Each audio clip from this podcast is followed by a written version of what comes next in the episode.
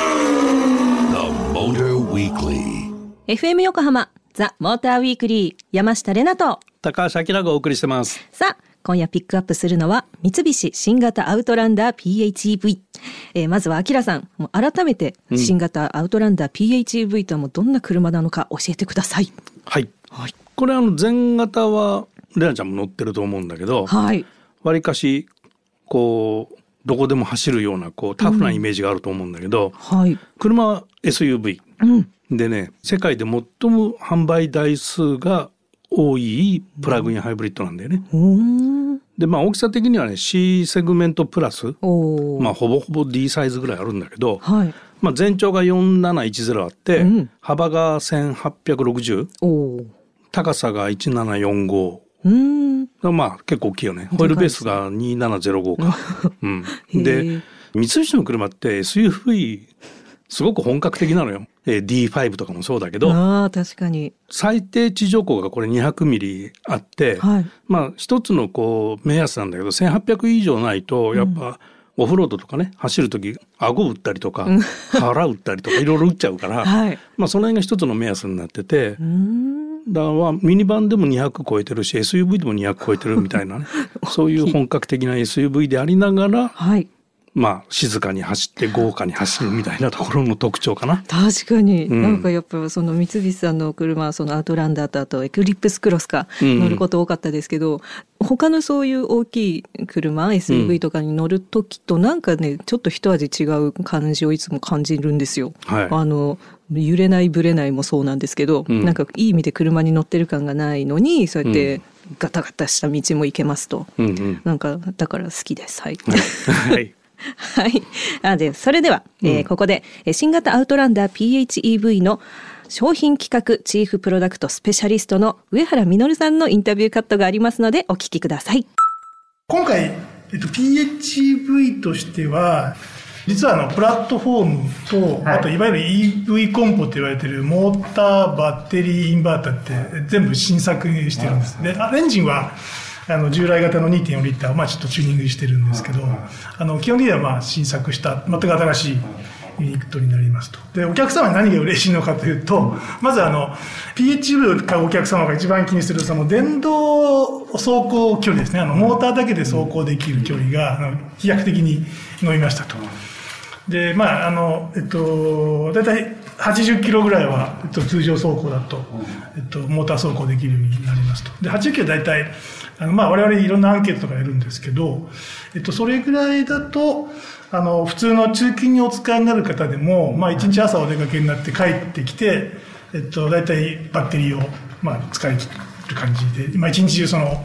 モーター走行を楽しめると。それと、はい、あのモーターをその大きくしたことであの加速は非常に良くなってますねでターマックモードだと大体0キロから100キロに到達する時間2秒ぐらい早くなったそうです、8秒になったよね今回プラットフォームと電動コンポを刷新して電動走行距離もしっかり、えっと、走行距離もしっかり大幅に伸びたのと、まあ、あの日常使いの加速の、まあ、0100キロぐらいで、まあ、かなり速くなっているというのがあの一番の進化ポイントかなと思います。はい、上原さんありがとうございました。はいなんかもう皆さんの期待に応えたぞどうですかっていうこの熱意が感じられますけれども、あの新型アウトランダー PHEV には今ね上原さんがおっしゃってたようなもうさまざまな注目すべきポイントがあるとは思うんですけれども、うんうんもうまずはパワートレインから教えてください。パワートレインは今の、まあ、モーター含めたね、はいユニット全部一新しましたってことで、出力がアップしてるのよ。でフロントモーターが60キロから85キロワットまで出力がアップした。はい。最大トルクも137ニュートンから255ニュートンまでアップしていて、まあ、全体的にパワーアップしてますと。であの上原さんがターマックモードで0100キロが 2, 2秒速くなったって言ったけどこれ多分ねパワーモードだと思うんだけど、まあ、0 1 0キロ競争をもしするとしたら、 出た。はい。パワーモードだろうなと思って、ちょっとそこが、 なるほど。うんって思いましたけど ね。あれあれみたいな。はい。このあの商品企画の方のお話も私この時聞いてたんですけど、うんなんかその日産の方とかと意見交換会があって、ほうほうこうテーブルを挟んでやっぱいろんな話をするんだけど、とにかく楽しくて面白くってなんかゲラゲラしながら企画したんですみたいなお話がね楽しかったのであそう思ったらワクワクするんだろうなって思 ってわからないなりに 「はあそうなんですね」って聞いたのが今思い出しました。 なるほど。ははい、 えっい。と、あとは、えっと、新型アウトランダーの新世代 PHEV システムですが、はい、えー成功性能面ちょっと言えないです、ね。成功性能 成走行性能走行性能はいはい。のん以外でも進化したポイントがあるそうなので教えてください。あまあねこれね、個人的には車の新しい付加価値かなと思ってんだけどこういう電動車のはい。自分の持ってる電力を家で使います、ほーん。まあ、あるいは車で家庭用の家電製品が使えますみたいな。おお。でそれプラスしてこの V2H っていう言い方をするんだけどビークルトゥホームを略して VTH っていう言い方するんだけど、はい。車から家家から車へっていう、まあ、双方向の、もう電力の供給の試合っていうのが可能になると。でこれ、あのインバーターが必要になるんで、はいそのインバーターを購入する必要はあるんだけどガレージにアウトランダー置いといて、はい自分家の家にアウトランダーの電気で生活ができると。へえ。でそれがまあ据え置き型のインバーターっていうのがまあ今まではあって、まあ、そこそこの値段もするんだけど、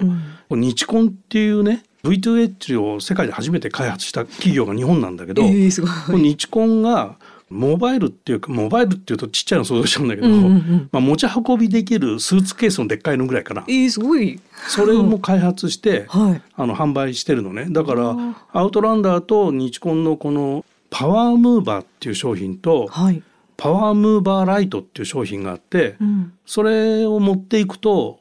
まあ、野外コンサートなんかできちゃったりする嘘。そのアウトランダーの電源でねええ この前のあの新型アクアとか未来もそうですけど、うんうんなんかそのねライブ会場でその車並べて電力をやってはいはい開催しましたっていうけど、うんここういう車を集めたら舞踏館で何日できるんでしょうね、ライブって思っちゃいま した。はい、それではこの後一曲挟んで引き続き新型アウトランダー PHEV に迫ります。 The Motor Weekly. FM 横浜ザモーターウィークリー山下れなと高橋明がお送りしてます。さあ、今夜は三菱新型アウトランダー PHEV をピックアップしています。えー前半の方では新世代の PHEV システムの話を聞きまして、まあ、車の新しい付加価値というところだったんですけれども、今度このアウトランダーは、ね SUV ということなんで、もう走りたい、いろんな場面で試したいという方も、ねいらっしゃると思います。ドライブモードが7つもあるそうで、 もう覚えられないですね。 そうだはい、うんこれ、三菱のそのす好きだよね。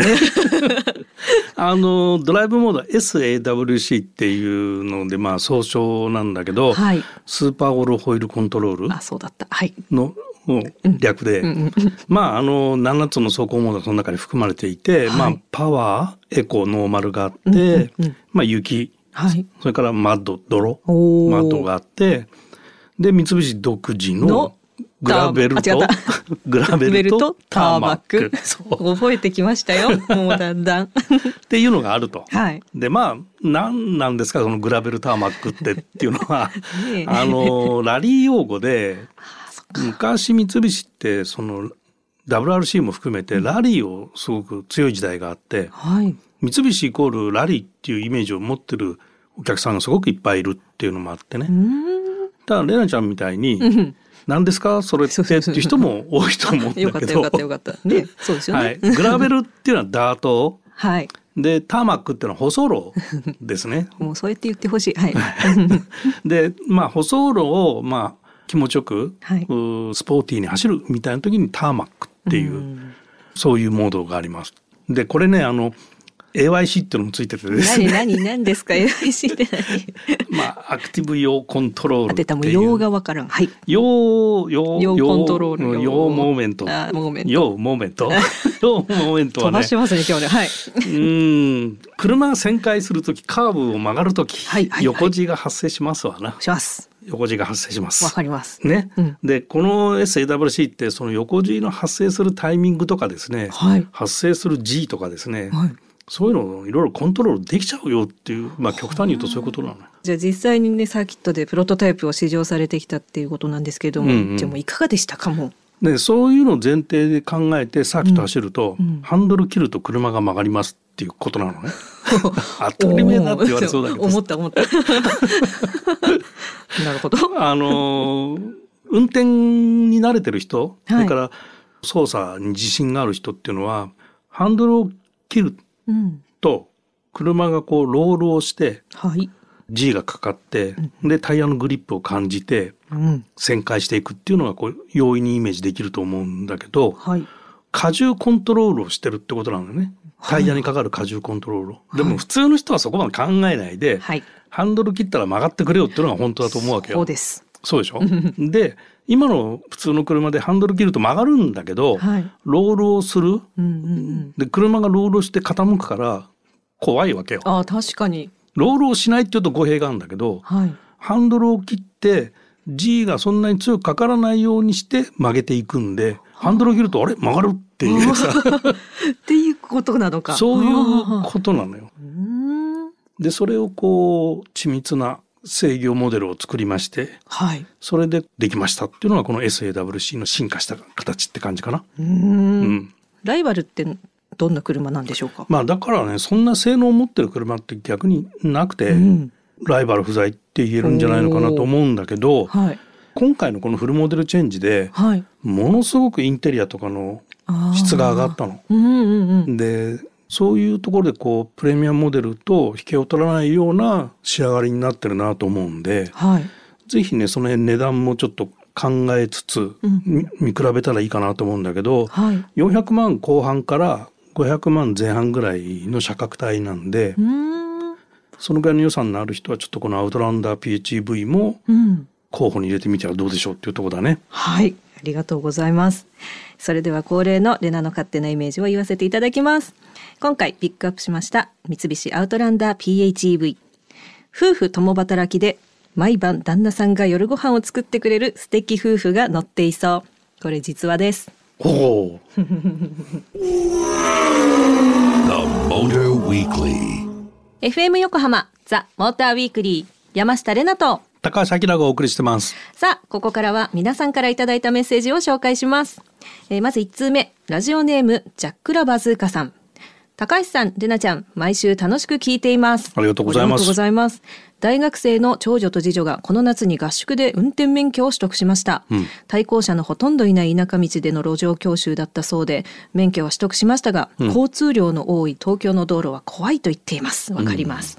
そこで娘たちの運転練習を兼ねて親子3人で今週末に箱根一泊旅行に行きます彫刻の森美術館や仙石原のすすきを見に行く予定です天気は良さそうなので楽しみですというメッセージでしたすすきがねいい季節ですねだね。ドピ戦国ー花クです ねドピ ーク。箱根はね我々もしょっちゅう行きますけど。行ね、、はいい。まだにまだちゃんとすすき見たことないんですけど仙石原もよく通りますね、うん。あの辺ねなんか美味しいものとか見つけたら教えていただきたい ですねなんだ急 に。はい。まあ確かにね箱根しょっちゅう行ってるんだけど、はいなんかいつも車乗って帰ってくるだけで。そうそうおなんかねなんかグルメとか、もしありましたらぜひまたメッセージいただければと思います続きまして2通目ラジオネームマサさんそろそろスタッドレスタイヤを考える季節になりますねおースタッドレスタイヤの交換時期はラジアルタイヤとは違って判断が難しいですよね目安は年数それとも溝どれを参考にすれば良いのでしょうかという質問ですなるほど、まあ確かにおっしゃる通りで、交換時期って難しいよねってで、スタッドレス結構溝が深いんで溝があるから大丈夫って思っちゃうんだけど、はいまあ、年数はね最近のスタッドレス新製品はやっぱり横浜タイヤとかは、はいあの4年間は新品と同じしほぼ同じ性能を維持しますよとかってアピールしてるんだけど、はいそれ新製品の話でね、うんうんうん古いやつはもうちょっと持たないかなとは思うんで、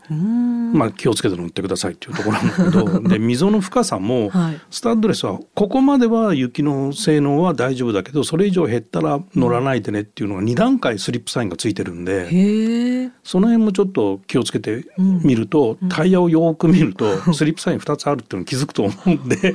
うわーってなりますね。 急げだわ。うん、だからまあ舗装路を走る分にはなんかよくわからないんでね多分そのスタッドレスの性能劣化ってああ。雪走ってみて初めてそれはもう事件ですからね。ねでもう一つねこのスタッドレスでおすすめしたいのがね、はい。オールシーズンタイヤってのが最近出てきてるんだけど、これのね雪の性能がめちゃめちゃいいのよ。はあすごいな。で実際にあのその雪上テストとそれから夏のテスト同じタイヤでねはい。あのやらせてもらってるんだけおど、お。これほんとスタッドレス並みじゃんっていうのが結構ある。うー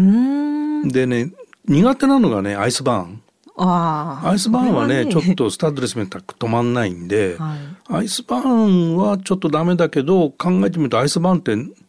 なるか 東京で横浜でみたいな。だかみぞれ止まりかな。うん。らまあそういう意味ではこのオールシーズンタイヤってすごく良くて、はいまあ、車によってはすごくおすすめ、おお。はい、ちょっと検討してみてください。マサさん、あのオートプルーブにも載ってますよね。オールシーズンタイヤ、うん、葉脈みたいな溝だって言ったやつですよね。そうそうそうそうそうそうそうなんか YouTube とかも上がってるのでぜひうん検索して見てみてくださいませ。はい。ということでラジオネームジャックラバズーカさんそしてマサさんありがとうございました。ありがとうございました。ザ・モーター・ウィークリーオリジナルステッカーをお送りします。引き続き皆様からのメッセージをお待ちしています。FM 横浜ザ・モーター・ウィークリーエンディングのお時間となりました。今夜は三菱アウトランダー PHEV をピックアップしてお届けしてまいりました。はいお誕生日おめでとうございました。いやー 番組でお祝いしていただける なんてありがとうございます。よかった感で慨す深いな。 よかった。はい。あのーこのアウトランダーのね、はいあの SAWC みたいなのが出てくると、まあこれなんでできてるかってやっぱ電動化してるからこういうことがやりやすくなってきてて、はい。そうすると車の動き方っていうのがすごく変わるって話を理解できたと思うんだけど、はい。車のね走り方が少し変わっていくかもしれないねこの電動化によってね。どう、どういうことですか車ってこうやって動くんだっていうことを体験するうんうんことが増えていくというような気がする。でアウトランダーのちょっと前にメガーヌのルノースポールっていう車があるんだけど、これはあの四輪ソーダでリアタイヤがソーダできるのね、ああ、言ってましたね。うん、でこれもやっぱ強烈にインパクトのある走り方をしてて、はいでまあ、今度番組でやると思うんだけど新型のメルセデス・ベンツの C クラスはい。これもリアソーダがついて、おお。で S クラスにもついててでこれリアソーダがまあリアソーダって技術は80年代ぐらいからずっとあるんだけどあの、まあ、今までは油圧でやってたのが今度今電動化でモーターで動かすようになったんでいろいろこう緻密にできるようになってきてよりこう違和感なくっていうところで車の走りはこうだっていう概念がどんどん変わっていくようなことが起こると思ううわー電動化によってとっても楽しみだと思いますよ。新しい走り方で、あの自信を持ってそのさっきメールいただきましたジャック・ラバズーカさんの娘さん2人あ とね、なんかちゃんとドライブ行けるようになって何回も箱根行くようになったとしたら、うグルメ情報をぜひつどつど送っていただけたらと思います、えーそんなメッセージを随時募集中でございますメッセージの宛先は tm アットマーク fm 横浜 .jp tm アットマーク fm 横浜 .jp までメッセージを採用させていただいた方にはザ・モーターウィークリーオリジナルステッカーをプレゼントしますツイッターでは「ハッシュタグモーターウィークリー847」をつけてたくさんつぶやいてくださいまた「ザ・モーターウィークリーウェブオートプルーブ」では今夜ピックアップした三菱アウトランダー PHEV の試乗記事もお読みいただけます詳しくはオートプルーブで検索してくださいということでここまでのお相手は山下玲奈とモータージャーナリストの高橋明でした。また来週